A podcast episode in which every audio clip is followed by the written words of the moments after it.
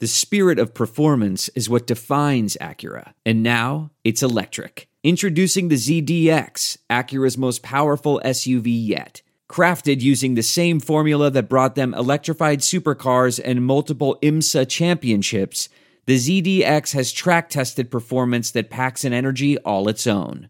Unlock the energy and order yours at Acura.com.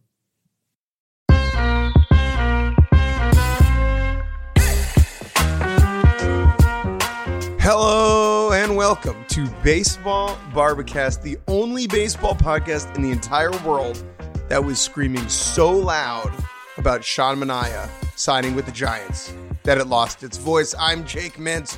That's Jordan Schusterman, and I'm a scratchy, scratchy boy. That's an authentic, that's some authentic baseball passion there. Waking up in the middle of the night, seeing the news about Sean Manaea to the Giants, and just starting to just absolutely wail and scaring everyone living within a three block radius of you. That's what happened, right? That's why you don't have a voice? Some people just love ball. I think we've proven that uh, as we churned out eight podcasts last week during the winter meetings. But we are back in our respective homes, our respective Zoom boxes. But the off season rolls on, and there's plenty more to talk about. I hope we remember how to do this. It's been like a whole three days since we last podcasted, which is seems pretty hard to believe. But I, I guess it's probably about time we get back on the horse here. I I have never ridden a horse. Um, I've ridden a Really? camel. I've ridden a camel. Never ridden a horse, not even like as a kid, like you would go, and that was never a thing. Nope. Huh. I know you grew up next to a horse farm. Yeah, Jordan. that that that makes my neighborhood sound way more posh than it really was. I've always thought about that, uh, but yes, it's true. Uh, my favorite horse when I was a, a kid was this horse named Bobo, and my dad's my dad called me Bobo until I was about five because I loved that horse so much. So, Incredible. shouts out to my dad. Now, Jordan, speaking of horses, Oh, the Mets are acquiring many for their stable. Their Hmm. starting rotation is all of a sudden full of them as owner Steve Cohen is opening his checkbook and pouring the money out onto the heads of horses. That metaphor fell apart. I have a feeling Steve Cohen owns a horse or two. That seems like a pretty safe bet. Um, uh, when you're that wealthy, that seems like a, some pretty common um, uh, rich person activities. But yes, we are going, of course, going to start with the latest Mets spending spree because the reality is they are having multiple uh, spending sprees a week at this point, as the Mets payroll has climbed to historic levels since we last recorded uh, on Thursday morning in San Diego. They have added Brandon Nimmo, or I guess they have retained Brandon Nimmo. They have added David Robertson, and they have also added Kodai Senga, uh, which is uh, that's certainly the most intriguing name here. Um, but let's actually st- before we get to the the payroll d- discussion, which is a certainly a discussion to be had. Let's start with the baseball players. Brandon Nimmo back when we were talking on Thursday morning, we were saying, okay, Mets Yankees, is this it? Well, clearly it was not it for the Mets. Nimmo was a huge deal, a huge deal. And I was starting to get to think that he was going to slip away. Uh, seems like the Giants also uh, they're they're they're with the Red Sox now in the coming second derby at this point this offseason. Also had a strong offer on the table for Nimmo, but they went to the eighth year, they got it done, and now Nimmo remains in the outfield, which, as we have noted, doesn't necessarily make them better, but it is better than losing him. Nimmo in New York has always been a hilarious fit. It is not exactly the marriage that you would expect to work, right? Brandon Nimmo is from literally Wyoming. He is as earnest and I will use this word in a good way, as corny of a person as you will find in baseball. Like as corny as it gets. But for whatever reason, he loves playing in New York. And I think he has grown into it over the years. And this past season, he just seemed incredibly comfortable, took a big step forward defensively. And I think that, you know, again, at the end of the day, it's whoever gives you the most money.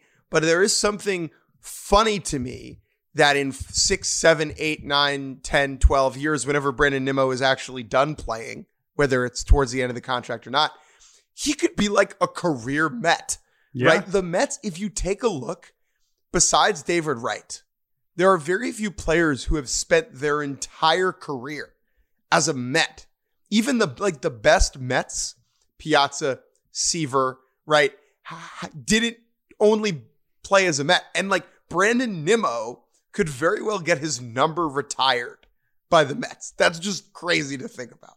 Yeah, I mean, and and you know, there's some other candidates. We'll see what happens with Pete in his career, but even Lindor, by the end of his contract, we'll have to remember. Oh yeah, he was on Cleveland for like quite a while there to start.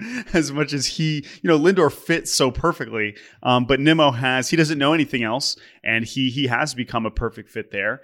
And while it does seem like he is not necessarily right, he's not making them better he was became such an important part of the lineup. And as we were looking at this lineup this offseason without him, it, there wasn't really anything else out there that could have replaced him in, in, a meaningful way, right? Because we we knew they weren't really going to be in the mix for a shortstop, and because of that, and because they were not going after Judge, Nimmo was was the best option. He was the best hitter available for them, and they got it done. And and it it, it puts them right back where they were. But that is a that is a very high level, and I think it was a necessary move. Now, the biggest knock on Nimmo throughout his career has been his inability to stay healthy and stay on the field. Before this past season, I'm just going to go games games per year. 32, 69, 140 and 18, 69 and 19, played the whole 2020 season, 92 in 2021. Right? So he had missed significant chunks of time almost every year of his big league career before playing in 151 games last year. Now, when you talk to Nimmo, he talks a lot about how he has taken steps to make sure that he stays healthier. Um, he does some weird like stuff with his legs that our friend Matthew Robertson wrote about um, in terms of like blood flow and constriction and whatever. Maybe it's Bubba Misa bullshit. Maybe it's not. But I do think that Nimmo can stay on the field more than he has in previous seasons. And if you take a look at his numbers when he's been on the field, this is as reliable as it gets. And if you really believe that his defensive ability has taken another step forward in center, like this is a top 25 player in baseball, right? Mm-hmm. Yeah, I mean he was a he was a five win player uh, in 2022, and that's kind of the level we're talking about. So uh, no, he's he's really good, and and yeah, I mean it's it's an expensive uh, guy to bring back, um, but he earned it, and I think that Mets fans, as we know, are not thinking about the eighth year of Brandon Nimmo's contract, and they shouldn't. So they're certainly happy uh, to bring him back. Uh, quickly on Robertson, the, the, only interesting thing on Robertson, of course, the Mets are trying to rebuild their bullpen around Edwin Diaz after signing him to the record deal early on in the in the offseason.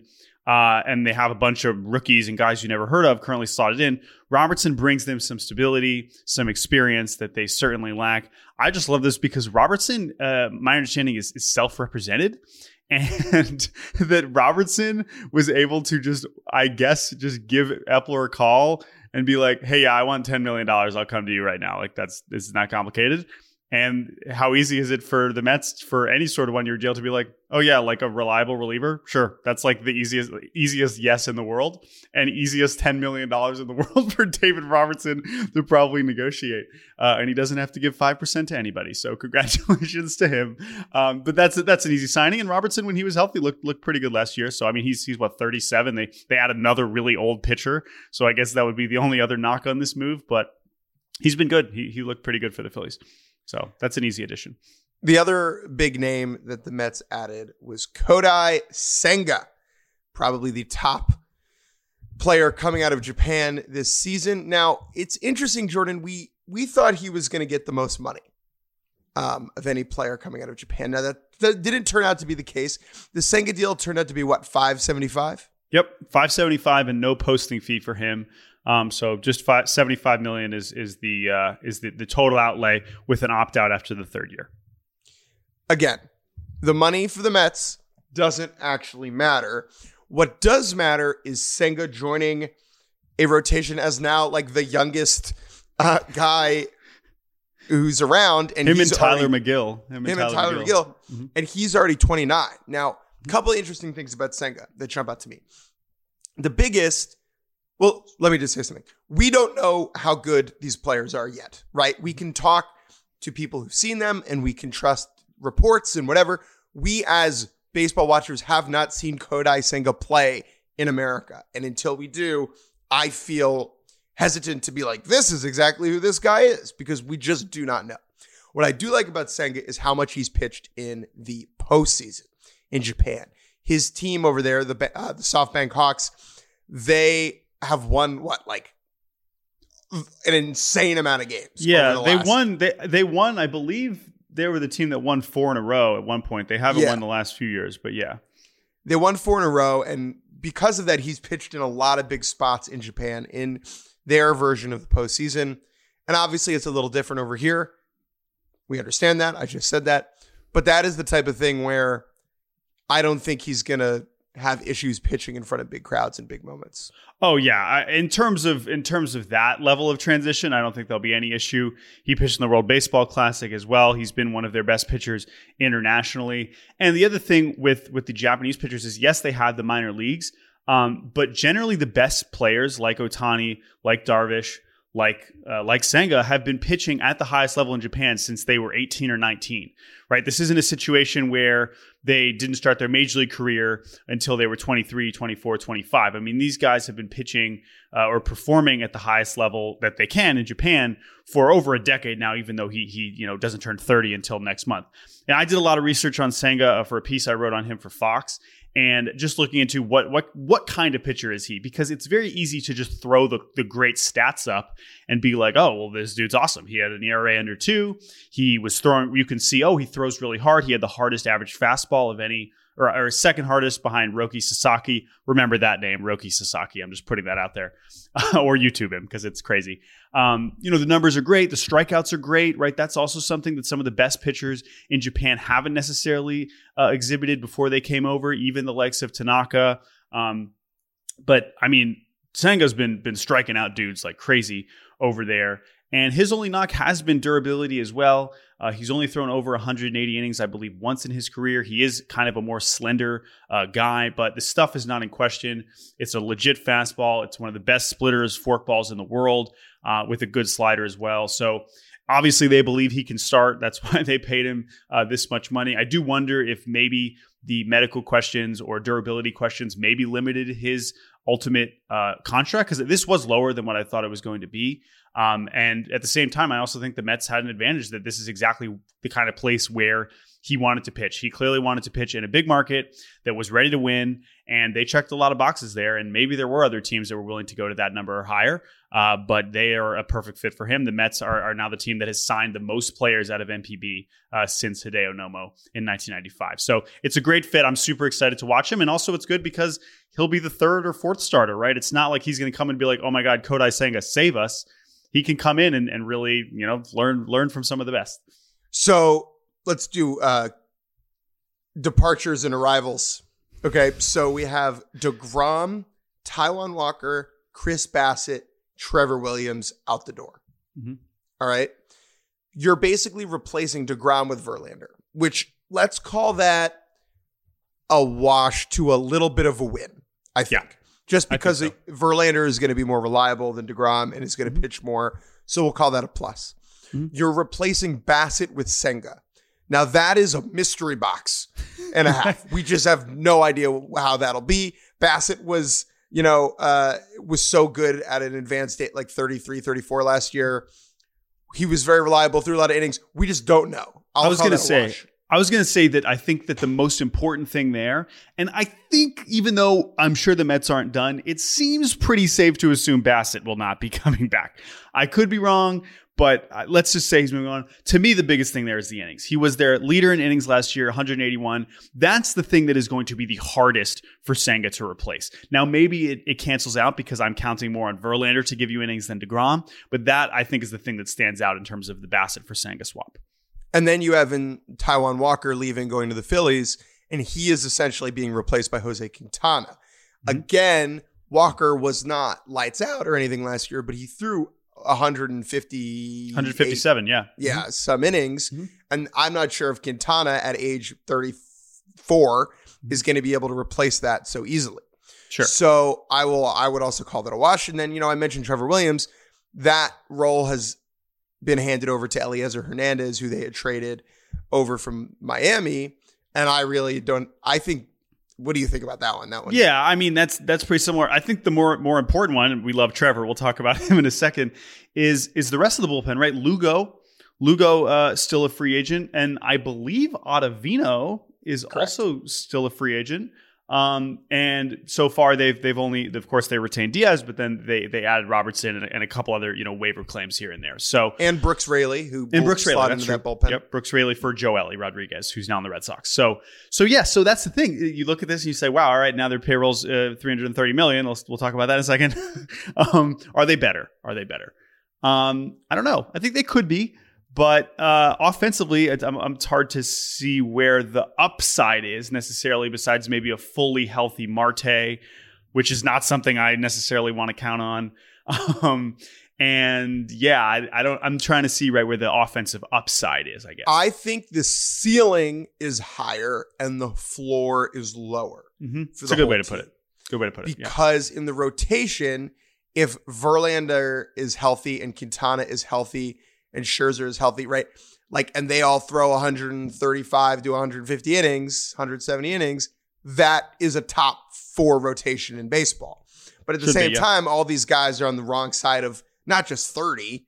Right. They're on the wrong side of 34. Mm-hmm. Okay. And so what that means is it could really fall off a cliff. And then offensively, I think the name that offers upside is is Francisco Alvarez.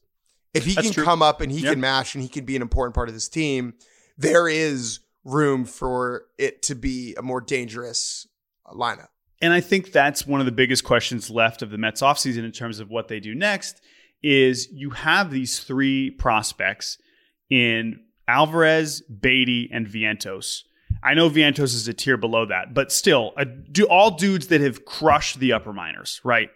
And trying to figure out where they fit and how many plate appearances you want to plan on giving them going into 2023 is unclear at this stage. I do believe and agree with you that Alvarez has the clearest path to at bats, but I would imagine they still would like to add some more on offense. I just don't know exactly what that looks like. Let's talk about the money because that really is the story here. the estimated Mets payroll, according to fangraphs.com, is $335 million. That is the largest ever. It would be the largest ever. It's very jarring to look at a payroll number at one that starts with a three, whether it is 35 from Oakland or 335 from the Mets. It is quite something to see. Now, it is all credit to one Mr. Steve Cohen who is the 97th richest person on planet Earth and who bought the Mets as a passion project and is acting in a way that all other owners should act. Couple things. Number one, stop acting surprised. Okay. Every time they sign another person, it's like, oh my God, how is this? How do they afford it? This is exactly what Steve Cohen was expected to do. This is exactly what Steve Cohen said he was going to do. This is exactly what everyone who knew Steve Cohen said he was going to do. The fact that he has spent hundreds and hundreds of million dollars on the Mets is not a shock. Mm-hmm. No, not at, at all. At all. No. And remember, it's it's a lot more than 335 million. That is just all the salaries added together. Um, but the the real key thing here, and, and where you get to the number that is truly mind blowing, is that because of all the different levels of competitive balance tax that they have blasted past, including the top level 293 million, I believe, which is been nicknamed the Steve Cohen tax. Which I, I was going back and reading about that, and I was like, when did that actually originate? Apparently, it was actually a Brandon Nimmo quote uh, when he was asked about it earlier this season, or like at the beginning of this season, or maybe right after uh, Cohen bought the team, or no, it would have been this season because they added it in during this last CBA. And they asked Cohen about it. He's like, "Yeah, like he said." Co- Cohen's quote was, "It's better than having a bridge named after you." Which is such a baller quote because he's like, yeah, like, oh, you're gonna name something after me where it's me spending a lot of money on baseball players. Like, sounds good to me. Like that's that's no problem. And last year you know they they went over 250 they had the highest payroll in baseball. And it was like wow. But i remember last year thinking like they can probably go farther than this. And now it's happening. And going past 290 what that really means is that they have just on taxes on the overages overages alone is 75 million dollars. So their tax bill is bigger than six teams payrolls right now. Um, and but again this is nothing to Steve Cohen. He is so much wealthier than every other owner that this is why he is able to do this so easily. At the same time, as we've seen in Philadelphia and San Diego, you don't need to be worth $14 billion to spend a ton on your payroll. You really only need to be worth two or $3 billion to spend like crazy in free agency. And I think what we're learning here, as as we clearly have this this this offseason and over the past couple years, and we're entering this new new age of free agency of it's not about how rich your owner is. It's not about who your GM is. It is simply who your owner or your market, right? It's not about the market. It's not about, it's just about having the right guy who wants to do it. It's all it is. It, we very well could see in the next 10 years someone buy the Royals and do the same thing in Kansas City, or buy the Guardians and do the same thing in Cleveland. Of course, it's easier to do it in New York and Philadelphia and San Diego. I realize that. At the same time, uh, there was a, an interview uh, circulating uh, a couple weeks ago about the own the old owners of the Padres in 2009, basically publicly saying like, yeah, like in this market we can't do this. Sorry, it's like no, you can if you were someone else. so that's really it's it's this simple and it's fascinating to watch and I hope it works. It is pretty jarring to watch and it certainly does put more pressure on the team. I mean, sure, Steve Cohen's going to be fine. He's going to be rich whether they win 100 games or lose 100 games, but it does put I mean it it does mean like yeah, you, you better win. I mean, you, you better win and, and that's fun, but that makes it fun as neutral observers. It's not a bad thing. I'm not rooting against them, but it undeniably does bring pressure to it. It is a win-win situation if you're neutral because mm-hmm. If this Mets team wins the World Series, it will be entertaining, mm-hmm. right? This bizarre amalgamation of mercenaries and Pete Alonso, right? If they win the whole thing, crazy shit will happen and it'll be a, a wild ride. And I think everyone but Phillies and Mets fans will be able to sit and watch and enjoy that. And at the same time, if it doesn't work, and it falls. I think you mean apart. Phillies and Braves fans. I think you mean Phillies and Braves fans. I'm, oh, Phillies, Braves, and Yankees fans. But at the Yankees, same yes. time, at the same time, yeah. if it doesn't work and it all falls apart, and this team loses in the wild card round again, that's also hilarious and also entertaining. That yes. they spent three hundred and thirty-five million dollars on freaking three playoff games. Right. Okay. And that very well could happen because this team it's, is not substantially better than they were last year. And it's baseball. I mean, we've seen the teams that the Dodgers have built over the past few years, and even the teams that the Mets had coming into the season. When you add Scherzer and all the, and, and you have Lindor now, and you extend Lindor, like, yeah, like these are these are crazy rosters, you know. And that's awesome. That's exciting. And, and the, the larger point that we want to see is okay, we want to see these teams succeed so that other owners are like, all right, yeah, I probably should do that. Because the reality of what we have right now is the majority of the league even not and for, let, us move Oakland. Like this is totally we're not even talking about the small market teams. We're talking about the teams who do have money, who are in a situation that could spend and could win. I'm talking about the Mariners. I'm talking about the Blue Jays who are trying to spend. You could still say you're talking about the Braves. Talk about the Cubs, right? The Cubs and you have the GMs who are or the Red Sox, right? GMs who are more scared to just go nuts and say, screw it. Here's a 10th year. Here's an 11th year. Here's whatever it takes to get this free agent to either stay or to come to our team. And there are most GMs are still scared to do that. But if you have an owner who says, fuck it, just get the good player, then they're going to win out pretty much every time in these free agency situations. And this is going to be a, a, a, big test over these next few years to see which of these teams can can really prove it, right? And and can show their owners, yeah, it is worth it to go crazy for these guys because we win with stars. This is not an era in which restraint is going to win the day. I think that is my biggest takeaway from free agency so far. Mm-hmm. And the last thing I'll say before we take a quick break and talk about non teams that other teams that are not the Mets, it's not your money. Okay. Yeah. It's not your money. If you're a Mets fan and you're worried at all and you're thinking about 2032, you're another fan of another team and you're like, how is this sustainable? Doesn't matter. It's not your money. Steve Cohen has like 12 houses. He bought the baseball team for fun. It's not your money. Who cares?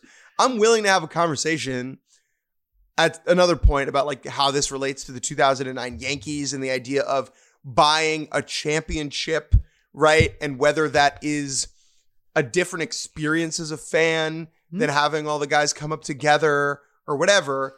But for the sake of this conversation right now, it's not your money. And if you're able to have a team on the field that is competitive and entertaining, the fact that the payroll is a $335 million list of mercenary, it doesn't matter. It really, truly doesn't matter.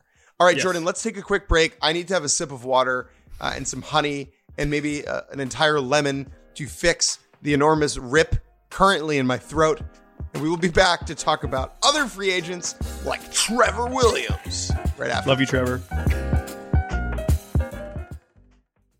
Negro Leagues Baseball Museum President Bob Kendrick hosts the SiriusXM original podcast, Black Diamonds. The Negro Leagues didn't care what color you were, and they didn't care what gender you were. Can you play? Hear stories of the leagues and legends that shaped sport, culture, and society. That's why the museum is so important. It's like we are never going to forget you. Episodes of the award winning Black Diamonds are now available wherever you get your podcasts. We're not talking about balls and strikes, we're talking about your life.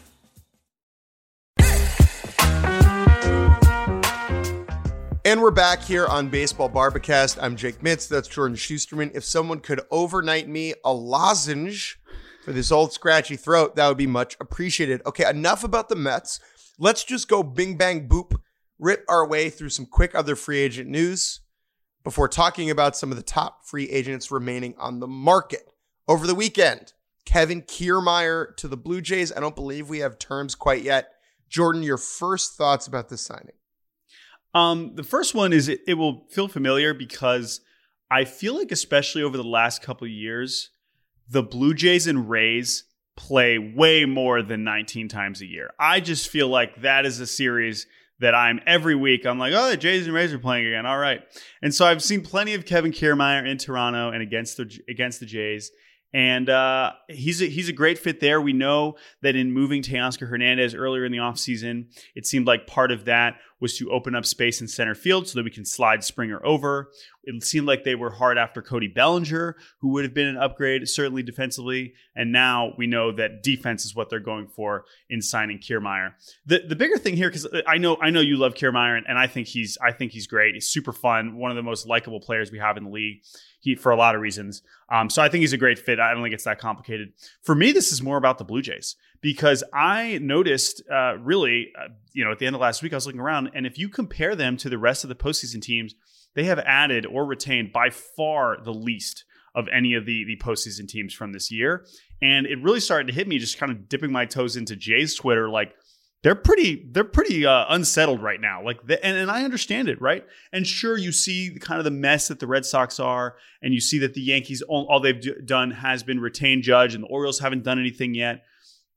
At the same time and the rays haven't upgraded that much the same time like the jays are in that window right? That's it's exactly the kind of team that should be going so hard after after upgrades in this kind of offseason after the way their season ended and they haven't done it yet. It seems like they've been trying but they haven't done it yet. So that's why I, it's just nice to see the jays get something done. They they're not in danger of becoming the white sox right? Where the no. window opens and closes before you can blink your eyes. This team is not that and i don't want Jays fans to act or be worried that that's the case, right? At the same time, I understand that this the fan base wants this organization to step on the throat, right? They want to go sign one or two more guys and like be the favorite in the division for the next three years. Yeah, because as it is They're right now, position. you've built this really good team with a lot of really good young players. Yeah. But for what?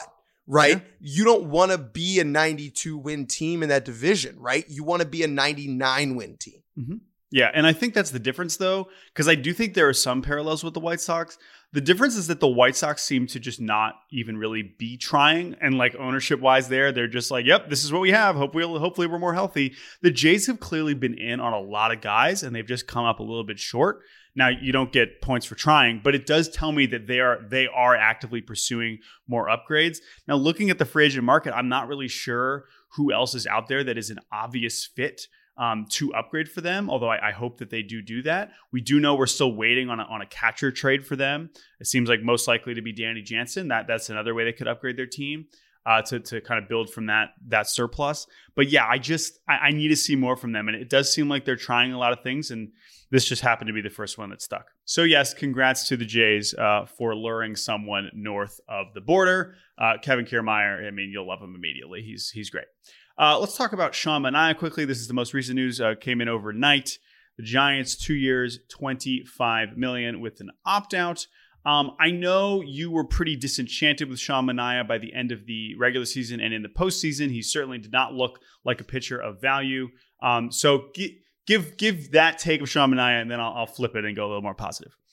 No, I, I, I'm I'm I've done a 180. what? Okay, okay. Tell me. Go ahead.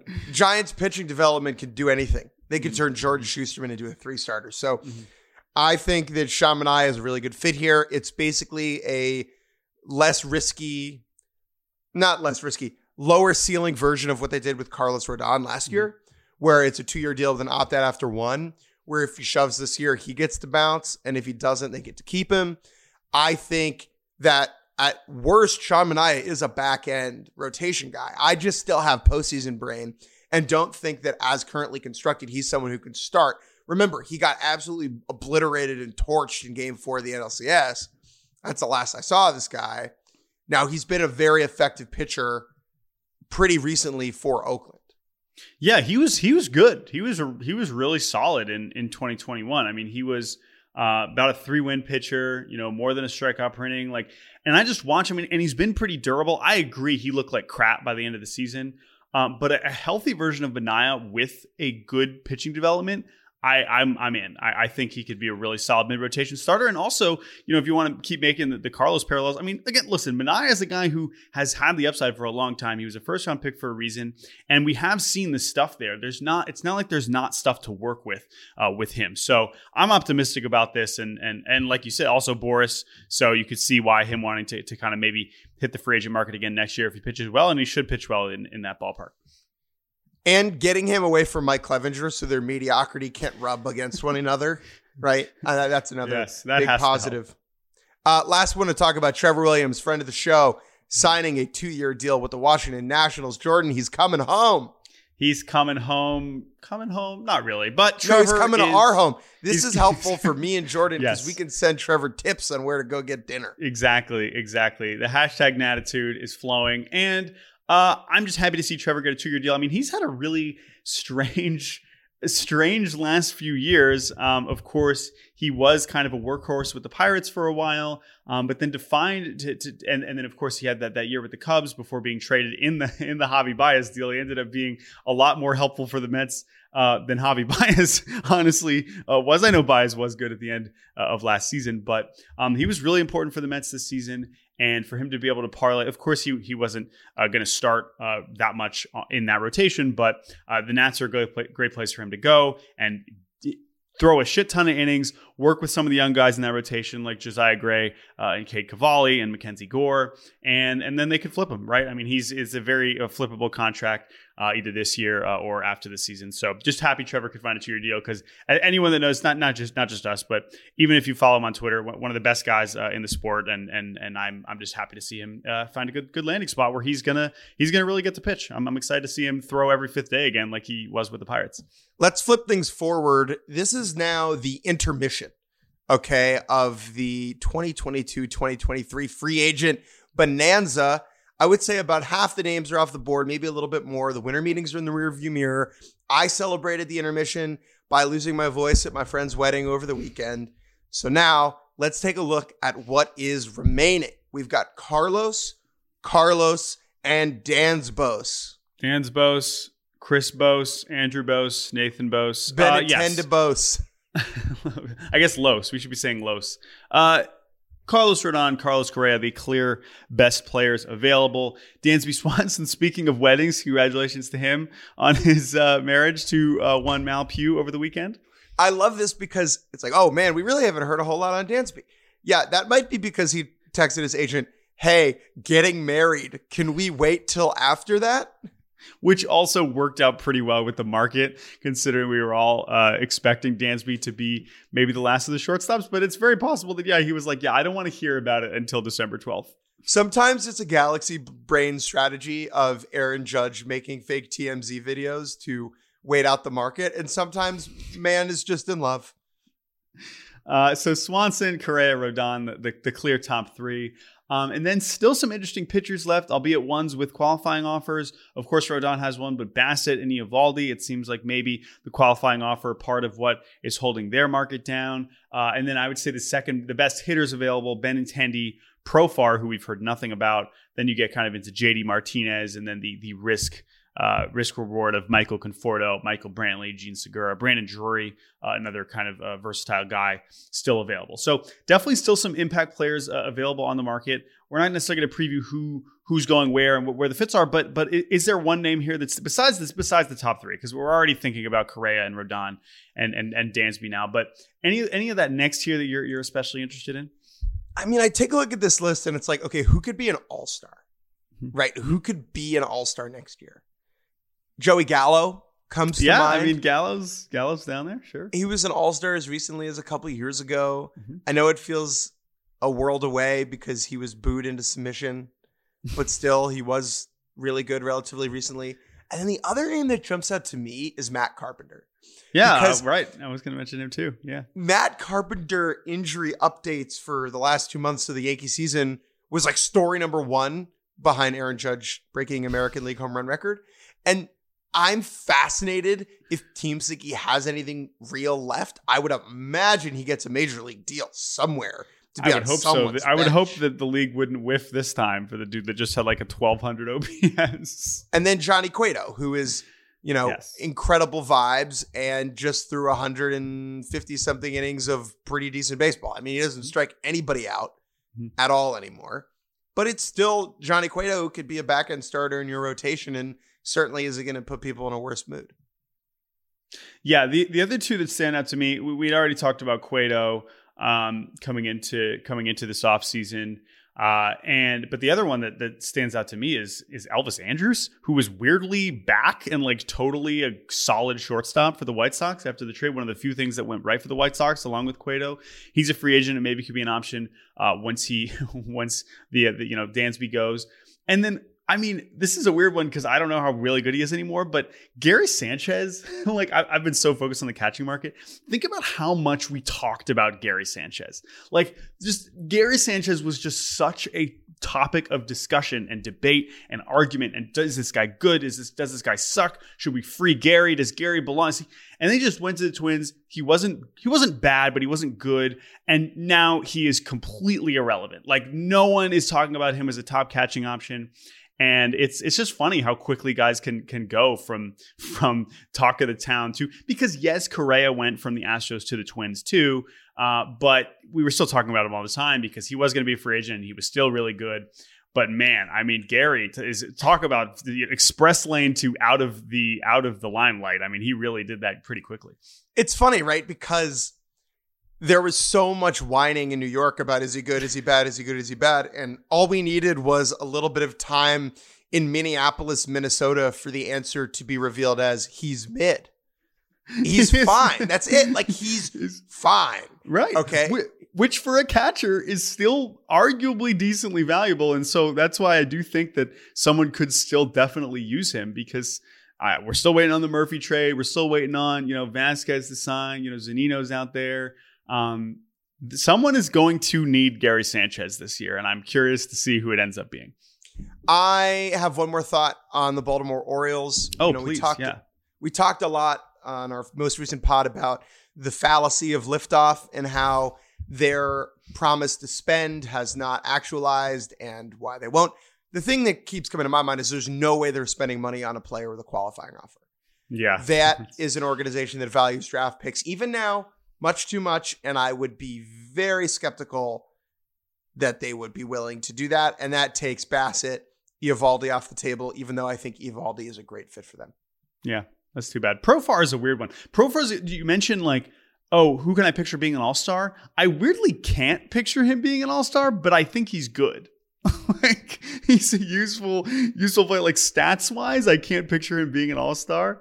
Uh, but I think he's a good player that would fit on a ton of teams. So that is is definitely one to watch.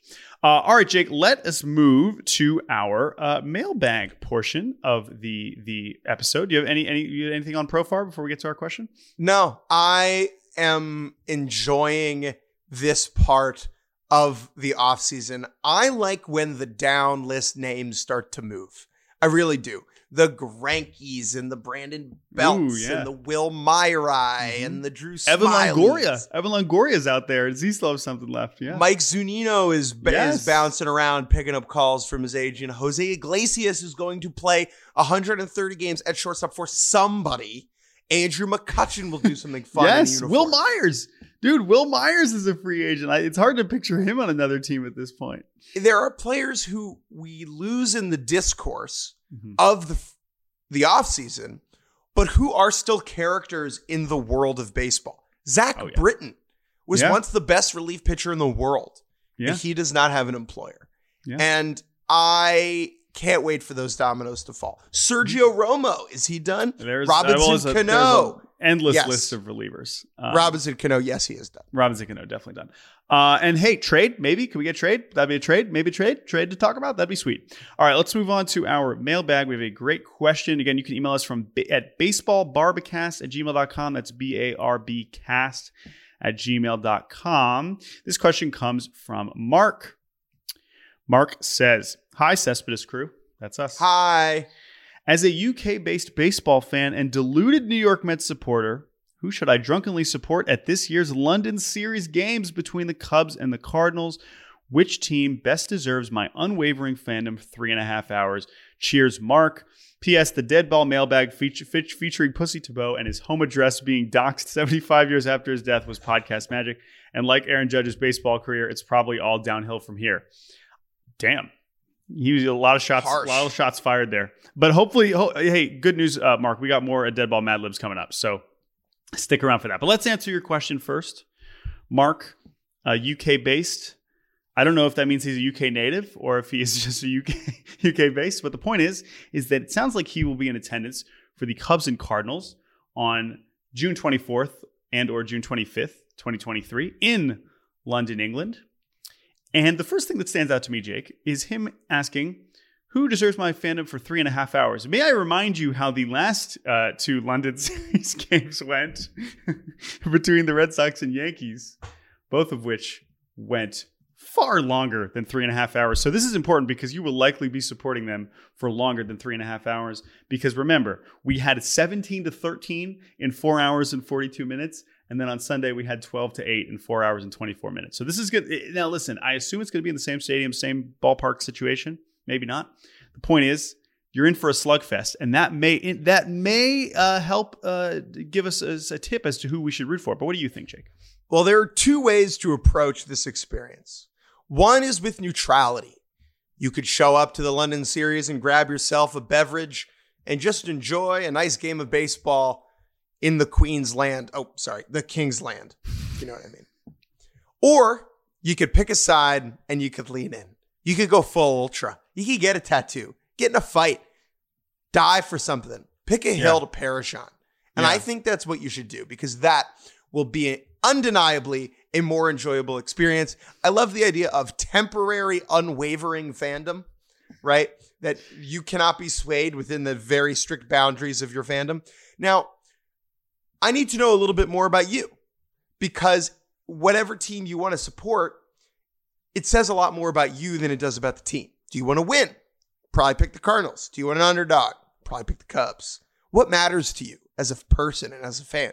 If you want to pick the cards, you can brag about all the rings. You can brag about signing Willson Contreras away. That feels perfect for British style chirping, right? That's true. Like That's we, true. we stole Yeah. your guy. He's on our team now. Suck an egg. Now, if you want to go with the Cubs, you can make fun of how everyone hates St. Louis as a, a city, which I personally disagree with, but it is definitely a narrative. This might be that might be news to Mark. And Mark might not even know that's a thing. but it is. Uh, and then I would say one of the best British sports pastimes is yelling at bad ownership. Feels like Mm. every five minutes we have a big banner being unfurled at a stadium saying Glazer out or, you know, Abramovich, get out of town. So if you enjoy that part of fandom, the Cubs are the team for you. Can you imagine if there was like a Ricketts out banner at Olympic Stadium in London? That'd be amazing. Here's one other uh, factor because you, you mentioned what do we know about Mark? He does mention that he is a Mets fan or a Mets supporter, and so how does that how, how does that relate? Say we get a Steven Matz Marcus Stroman matchup. Um, perhaps Talk about first to uh, 21 win by two. But this is what I'm saying. It's possible as a Mets fan, you would like to watch Steven Matz give up 15 runs, in which case, you know, go Cubs, go. Uh, or you would like to uh, watch Marcus Stroman give up 15 runs, uh, in which case, you know, you can be one of the best fans in baseball uh, for a, a few days. And so, in that case, and, and again, thinking back to the slugfest element of this, the Cardinals certainly have more firepower as it stands. However, personality wise, the notion of Seiya Suzuki or Christopher Morel, who is just an absolute delight, um, or even you know, so you know, some of these guys like uh, like well, I guess I was gonna say Frank Schwindel is now in the KBO. They they had when they had like the Wisdom Schwindel uh, guys that that was an hit- entertaining bad baseball team. it, exactly, exactly. So now it's a little bit less so, but they still have some so personality wise. I think I would lean Cubs, but if you're hoping to win uh, and like enjoy scoring a lot of runs for the team that you're rooting for, Cardinals seem like a safer bet. Like Juan Yepez is hitting three homers that weekend for sure. Absolutely. Jordan, let's let's do it. Let's do our Mad Libs. It's time. Mark This is- mentioned what the what, what he really wanted to hear. Dead ball Mad Libs. Can you explain the bit while I pull up my notes? Yes. So uh, this is a, a, segment we introduced earlier this off season.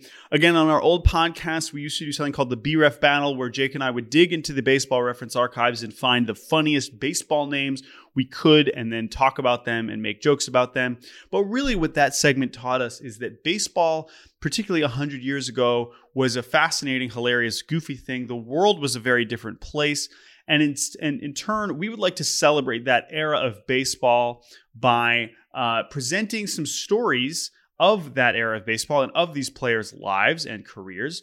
And to turn this into a, a bit of a podcast game, as one of us reads reads from either their SABR page or their Wikipedia page, we will omit certain words or phrases within the sentence and have the other one guess what they're about to say in a special game of dead ball Mad Libs. Again, Jake, hopefully you can give me a little bit more direction this time uh, than the first time we did this. Uh, whether I'm looking for a verb or an adjective or whatever. But either way, let's do it. Dead Ball Mad Libs. Again, I have not heard anything about this, so this is totally improv, and we will see how it goes. Jake, who are we learning about today? Cupid Childs was one of the best hitting major league second basemen during the late 19th century, not to mention a better than average fielder who possessed great range on the diamond.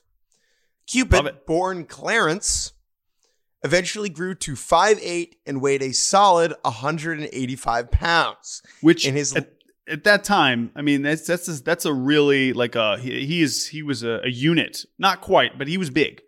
It is safe to assume that his resemblance to the fictional matchmaker was the reason for his cherubic nickname. He is also referred to in various newspaper accounts as Fats, Fatty, and even the noun. Even the the, the fat fanny, the oh boy, something big. Oh boy, I don't know. The the the fat man, just the fat man. The dumpling. the dumpling. I want. Oh, I'm excited to hear more about this Cupid. Uh, uh, what he look looking like Cupid. But go ahead. Clarence Childs was born to Singleton and Caroline Childs in Calvert County, Maryland on August 8th, 1867. Childs' father was a planter and a farmer. According to the 1860 census, the Childs farm was valued at dollar amount. Ooh, it was valued at fifty thousand dollars. $1,000. Okay, I went a little heavy there. Okay. was Steve Cohen's farm. The 1870 census notes that the Childs family had 11 children living at home. Very apt. the child. The Childs the Childs had 11 of them. Childs, many childs. Basically, his father passes away, uh, and the whole family moves to Baltimore City. While growing up in Baltimore, he's playing on the local sandlots. His occupation, when he's first listed in the Baltimore City Directory in 1885, was This is him or his dad. him. His dad This had perished. Uh, his his official occupation was he was a waiter. Ooh, no, Jordan. That is Okay. much too normal. He was a can maker. Hey, what what you do all day? I make cans. What of it? Hey, what is um what does your fiance do for work?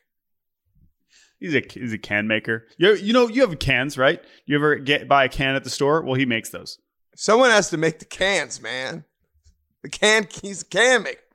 All right, so he's playing semi-pro ball, bouncing around teams Virginia, Pennsylvania, Maryland, and then he travels out to Kalamazoo, Michigan to try out for a team. And this is where Cupid really blasts on to the national radar. And I'm just going to read a, a bit of an article from the, I believe this is from the Chicago Tribune on March 25th, 1900. A full article about him. Okay. Childs' debut as a ball player. He wears divided skirts at first practice. Okay, all right. Childs is the most curiously built man in the baseball business. He is about as wide as he is long and weighs about as much as Jeffries. As as what? Jeffries. Jeffries. I mean, dude, Jeffries just getting put on blast. I mean, this, Jeffries catching strays. Uh, Who's Jeff? The whole all of Chicago just knows that Jeffries is the big guy. weighs about as much as Jeffries. Man, that is tough. Minding his own business. also, remember, 5'8", 180. Not He's that big. huge. Yet there are few men in the league who can get over the ground faster than the dumpling. when he Go ahead. Go when ahead. he reported to the Kalamazoo Club, he came in on a side door Pullman, I believe that's a train, and presented himself to the management of the celery eaters and asked for a trial. What an amazing sentence. I just want to read it again. This to me is the essence of baseball in 1900. When he reported to the Kalamazoo Club, he came in on a side door Pullman and presented himself to the management of the celery eaters and asked for a trial. The manager thought he was joking after looking at his short length and broad girth, telling him he would make, quote, a better fat man in a sideshow than a ball player. Damn. I mean, th- th- think about the determination for this guy who made it all the way. He took the Pullman to Kalamazoo, and all he wants is just he wants he just wants the celery eaters to give him a chance. A search was made for a uniform that would fit him. The ultimate frickin' roast, right? Sorry, you can't try out. Nothing fits you. Yeah, and this guy is 5'8, 185. He's not that big. Yeah, but they're describing him like at this point. You also mentioned it seems like he's pretty fast. I'm just picturing you know Astudillo just like stumbling and bumbling down the line. No uniform that fit him could be found. The only thing that nature made large, large enough for him was a blank. Was a like a bl- like a blanket, like a blanket, basically like Like a like snuggie. a yeah, yeah, yes, like a snuggie. Yes, exactly. a pair of divided skirts, which he put on, cutting them off at the knees. Now, Jordan, earlier this morning, I slacked you a picture and told you you would need this later. Could you pull it up for me now, please, Jordan? Yeah, that is a pair of divided skirts. So that is what a divided skirt is. I mean, these just look like like sort of like hammer pants.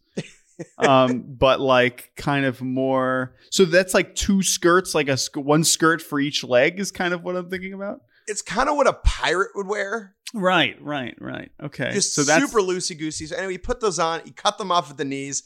Now, quote, his appearance with this costume on could be imagined, and it was so ludicrous that it threatened to break up the practice. However, as soon as he got out on the diamond and began to play, he opened eyes and created much wonder. Such stops and throws were made as they never saw before, and with such ease and grace that all were at once convinced he was a wonder. The management signed him on the spot and at a good salary, a move they never regretted. Incredible.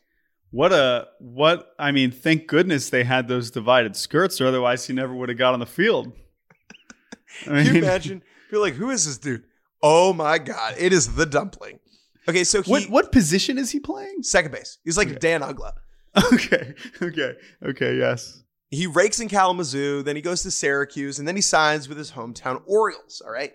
But before he can take the field, the American Association, of which the Orioles were a part, backed out of something called the National Baseball Agreement. Mm, mhm. Okay. And what this meant is that the team was forced to become independent. And Mr. Cupid was like, no fucking way. I'm out of here. And he goes to play for Cleveland. And this leads to like an enormous court case between him and the Baltimore Orioles, where he's like, I don't want to play for you. You backed out of this agreement. And they're like, but you signed with us. And he's like, but I signed with you as part of the league. Anyway, Cupid wins, goes to Cleveland. The verdict was announced, and the Cleveland management telegraphed Ori- Orioles manager Billy Barnie with the phrase blank, blank, blank, blank, blank. Cupid must stay in Cleveland or something like that. He who laughs last laughs best. Wait, wait, what? How is that relevant? He who laughs last. Oh, oh, because he's like, haha, we get to keep this guy in your face. This is the equivalent. Like, whenever you hear of a big free agent signing with a new team, the new manager will text the old manager, be like, so excited to have this guy. Like, I've really heard a lot of great things. This was the opposite. This was like, suck an egg. we got your guy through a court. and and we're still in the in the major leagues. Even So he goes on to play for the Cleveland Spiders. Now, if you know anything about the 1890s Cleveland Spiders, they were a wagon led by their hard-nosed and hot-tempered manager Patsy Tebeau, who we referenced recently.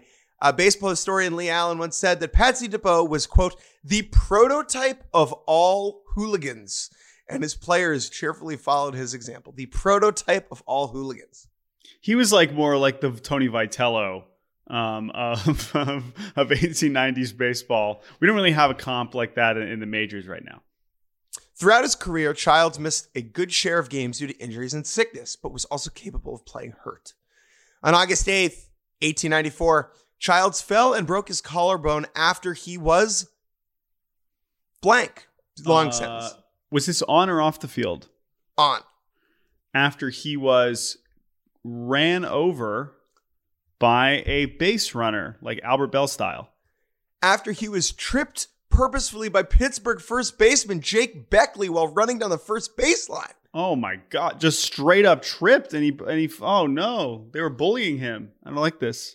Cupid must have had great recuperative powers because he was back in the Cleveland lineup at second base just 13 days later. Broken collarbone. What a beast! built different. Uh, so the Cleveland Spiders had quite a rivalry with the Orioles uh, during that era, which was interesting. Remember, uh, Childs is from Baltimore, and despite this, he remained very popular in his hometown. Uh, this is in the Baltimore Sun. Cleveland second baseman Child is a Baltimorean, and quote, blank, blank, blank, blank. I'm sorry. You need to read that. He was a Baltimorean and what? And you're blank. This is describing Cupid. He was a Baltimorean and one of the greatest men who ever lived. Many friends in this city. Many friends. Okay, there you go. He still has people there. Uh, again, if you know anything about the 1890s Cleveland Spiders, you'll know that in, ahead of 1899, the whole team essentially got traded to St. Louis because the owners owned two teams and ran the Cleveland one into the ground. And Cupid Childs was a part of this crew. So off to St. Louis he goes. Unfortunately, Childs contracted blank while playing for St. Louis that year. Always tuberculosis. Malaria Mmm, not great. in Cleveland? Yeah, where where are we getting? Where are we scooping malaria on the way there? That feels like a misdiagnosis to me, right? There's so, but dude, there were there were so many things you could have at this point. So many options. So he has a down year in 1899 because of his malaria. but he works his way back. And when asked about his health ahead of the 1900 season, he said, I have been blanking blank and taking light exercise all winter in Philadelphia to keep myself fit. I have been like plowing the fields or whatever. Riding horseback. It's like nowadays, oh yeah, I went to Cressey. Oh, I did Driveline. Oh, I got really into Pilates. Can you imagine if, you know, Kevin Kiermaier was, oh yeah, I was riding horseback to stay fit. is is that a workout? Has to be, dude. I mean, I I would think, right? But yeah. Hmm. So anyway, the malaria really did not go away. He didn't come back from the malaria. Malaria I kind mean- of derailed his career. he played for a while uh, and he starts playing with St. Louis. This is a good one. He gets into a fist fight uh, with an opposing manager. He had uh, been dared by the opposing manager to fight on the field that day, but the two were separated before the trouble could escalate. Childs and the manager then ran into each other at the blank blank when both teams were leaving the city. At the train station. Correct, at the train station. There you Jordan. go. Yes. Which can you imagine the two teams see each other and they just just go at it on the on the platform? Yeah. I'll see you at, at you know gate whatever. I'll see you. I'll see you in the in the cafe car. At some point early in that 1900 season, he again began to feel the effects from his previous bout of malaria. His weakened state caused his hand-eye coordination and reflexes to fail him, and he said, quote, "If I last through this season, I will quit baseball. I have an excellent business opportunity and will get out of the game." The business deal must have blank because he returned to Chicago the following year. The business deal must have fallen through. Must have been. Must have Ding, been ding, a ding, pyramid ding, scheme. Ding, ding, ding, ding. Fallen through is correct. Good job, Jordan. We're almost done. Very good. Anyway, he plays in Chicago in 01, Toledo in 02 and 03. He joins the Baltimore Orioles, a hometown Oh, he's back. Back He's home. All right. back. They're back On in April- the league now at this point. Back in the league. On April 28th, the Orioles played an exhibition game against the University of Maryland. Childs went three for five with a triple, and the Orioles won the game by a score of Ten to nothing. 26 to 0. Tough look for the Terps. Think about how far they've come since then to you know hosting a regional this year. I mean, it's I was going to say it's like when Northeastern plays the Red Sox, you know, except in in 1903. Anyway, the weird thing about baseball at this time is that no one ever really knew who owned whose rights. Okay, Mm, because mhm. before he could play an official game for the Baltimore Orioles, a team in Montgomery, Alabama, perked up and said that they had engaged Childs before signing with Baltimore and held his rights. Childs did everything possible to back out of the agreement with Montgomery, but once he realized he had no way to get out of it, he hopped on a train and headed on down to play for the Montgomery blank. Ooh, uh, so I'm assuming not the biscuits. So I'll go with the Montgomery muffins. the Montgomery legislators. that is We a had the horrible name for a baseball team. The legislators. Also, this implies that like, I mean, he must have agreed at some point to play for Montgomery. Like, well, how did this happen? He must have agreed to it and then got a deal from his hometown team and just was And hoping. tried to pretend like like they wouldn't notice. like when I was in the 11th grade, I agreed to be part of a test program to take an online class and I hated it. And so I just stopped doing it. And then it turned out that it did count for a grade and that I wouldn't have been able to graduate high school if I didn't complete the class. So, So you're I, like, I, I, trouble. did agree to do that. So So I had to take a train to Montgomery. Also, also, also, he's probably like, I'm not going to mess with the legislators. They seem like they could Mm. come after me. That's true. So he gets down there, and the Shreveport Times describes his work in glowing terms. Cupid Childs is about one half the team. The way the old leaguer covers the ground and swats the ball reminds one of Cupid's palmy days when he was, quote, the blank blank with the Clevelanders. he was the star infielder. The whole thing. The whole thing. He was the whole thing. I love that. That's the way you would describe someone you love. He's my whole thing. He's the whole thing. Yeah, no, that's a that's a great way to put it. His baseball career eventually ends after a couple more seasons and began working as a coal driver.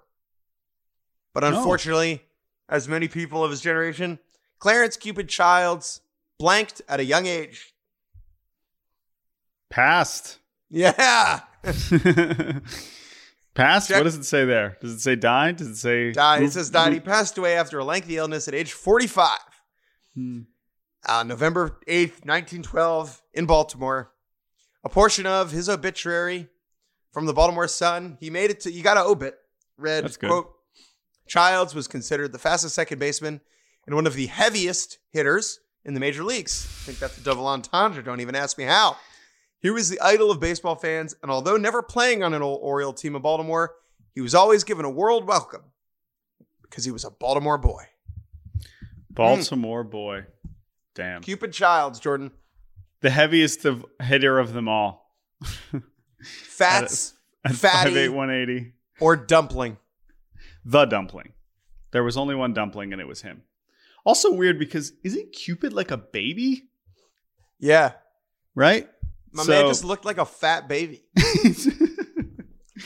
uh, A- all right. man- well, like he people talk about Jose Altuve showing up to that tryout in Venezuela, and they're like, "You're too Right. small." Imagine showing up to a tryout in Kalamazoo, and they're like, "You're so fat, we're gonna put you in a skirt," and then He's like- dominate. he's like, whatever it takes. I just want to show you what I got. Boom. I'm a ball player. I'm the dumpling. Dude, this dude, I mean, you you didn't man I'm looking at his bureau page now. He stole 56 bags in 1890. I mean, this dude was was not just it, this wasn't just like fast once he's underway, right? I mean, this guy was was legitimate speed threat on the base paths. Yeah, Tim Tebow type build. Uh, Career all WAR right. on on Cupid. Oh, what did you say? Career WAR on Cupid. 44. I mean, this dude, like uh, again, not quite, not quite Hall of Fame level, but like a really good career, career 300, 400, 389 hitter. so not a lot, of, not a lot of pop in that bat. The, the but apparently he uh, he was very skilled at, at other at other parts of the game. So Cupid Childs, there you go. We we learned a lot uh, about Cupid. I'm I'm glad that uh, a Baltimore boy was represented here on the Bar-B-Cast. Um, again, we will continue these uh, moving forward. Uh, if you have, if you enjoy the segment, let us know. You can email us at baseballbarbacast at gmail.com. That's B A R B cast. Uh, thank you to Chris Tyler for producing this episode of Baseball Bar-B-Cast. Of course, Chris, it was great to see you in San Diego. We had a lovely time, and we we confirmed that you know what this Chris guy he can stick around. We will we'll, we'll keep we'll keep we'll keep him we'll keep him around for for now. Uh, but no, this has been super fun. We had a lot of fun, a lot of fun in San Diego. Thank you all for the support. Seriously, it was awesome to see how many people were listening. Um, so we're going to keep it going. We'll be back on Thursday. I'm sure we will have more transactions to talk about. Uh, but until then, we will see uh, what the Mets payroll climbs to in the next uh, 72 hours. Thank you all for listening, and we will talk to you on Thursday.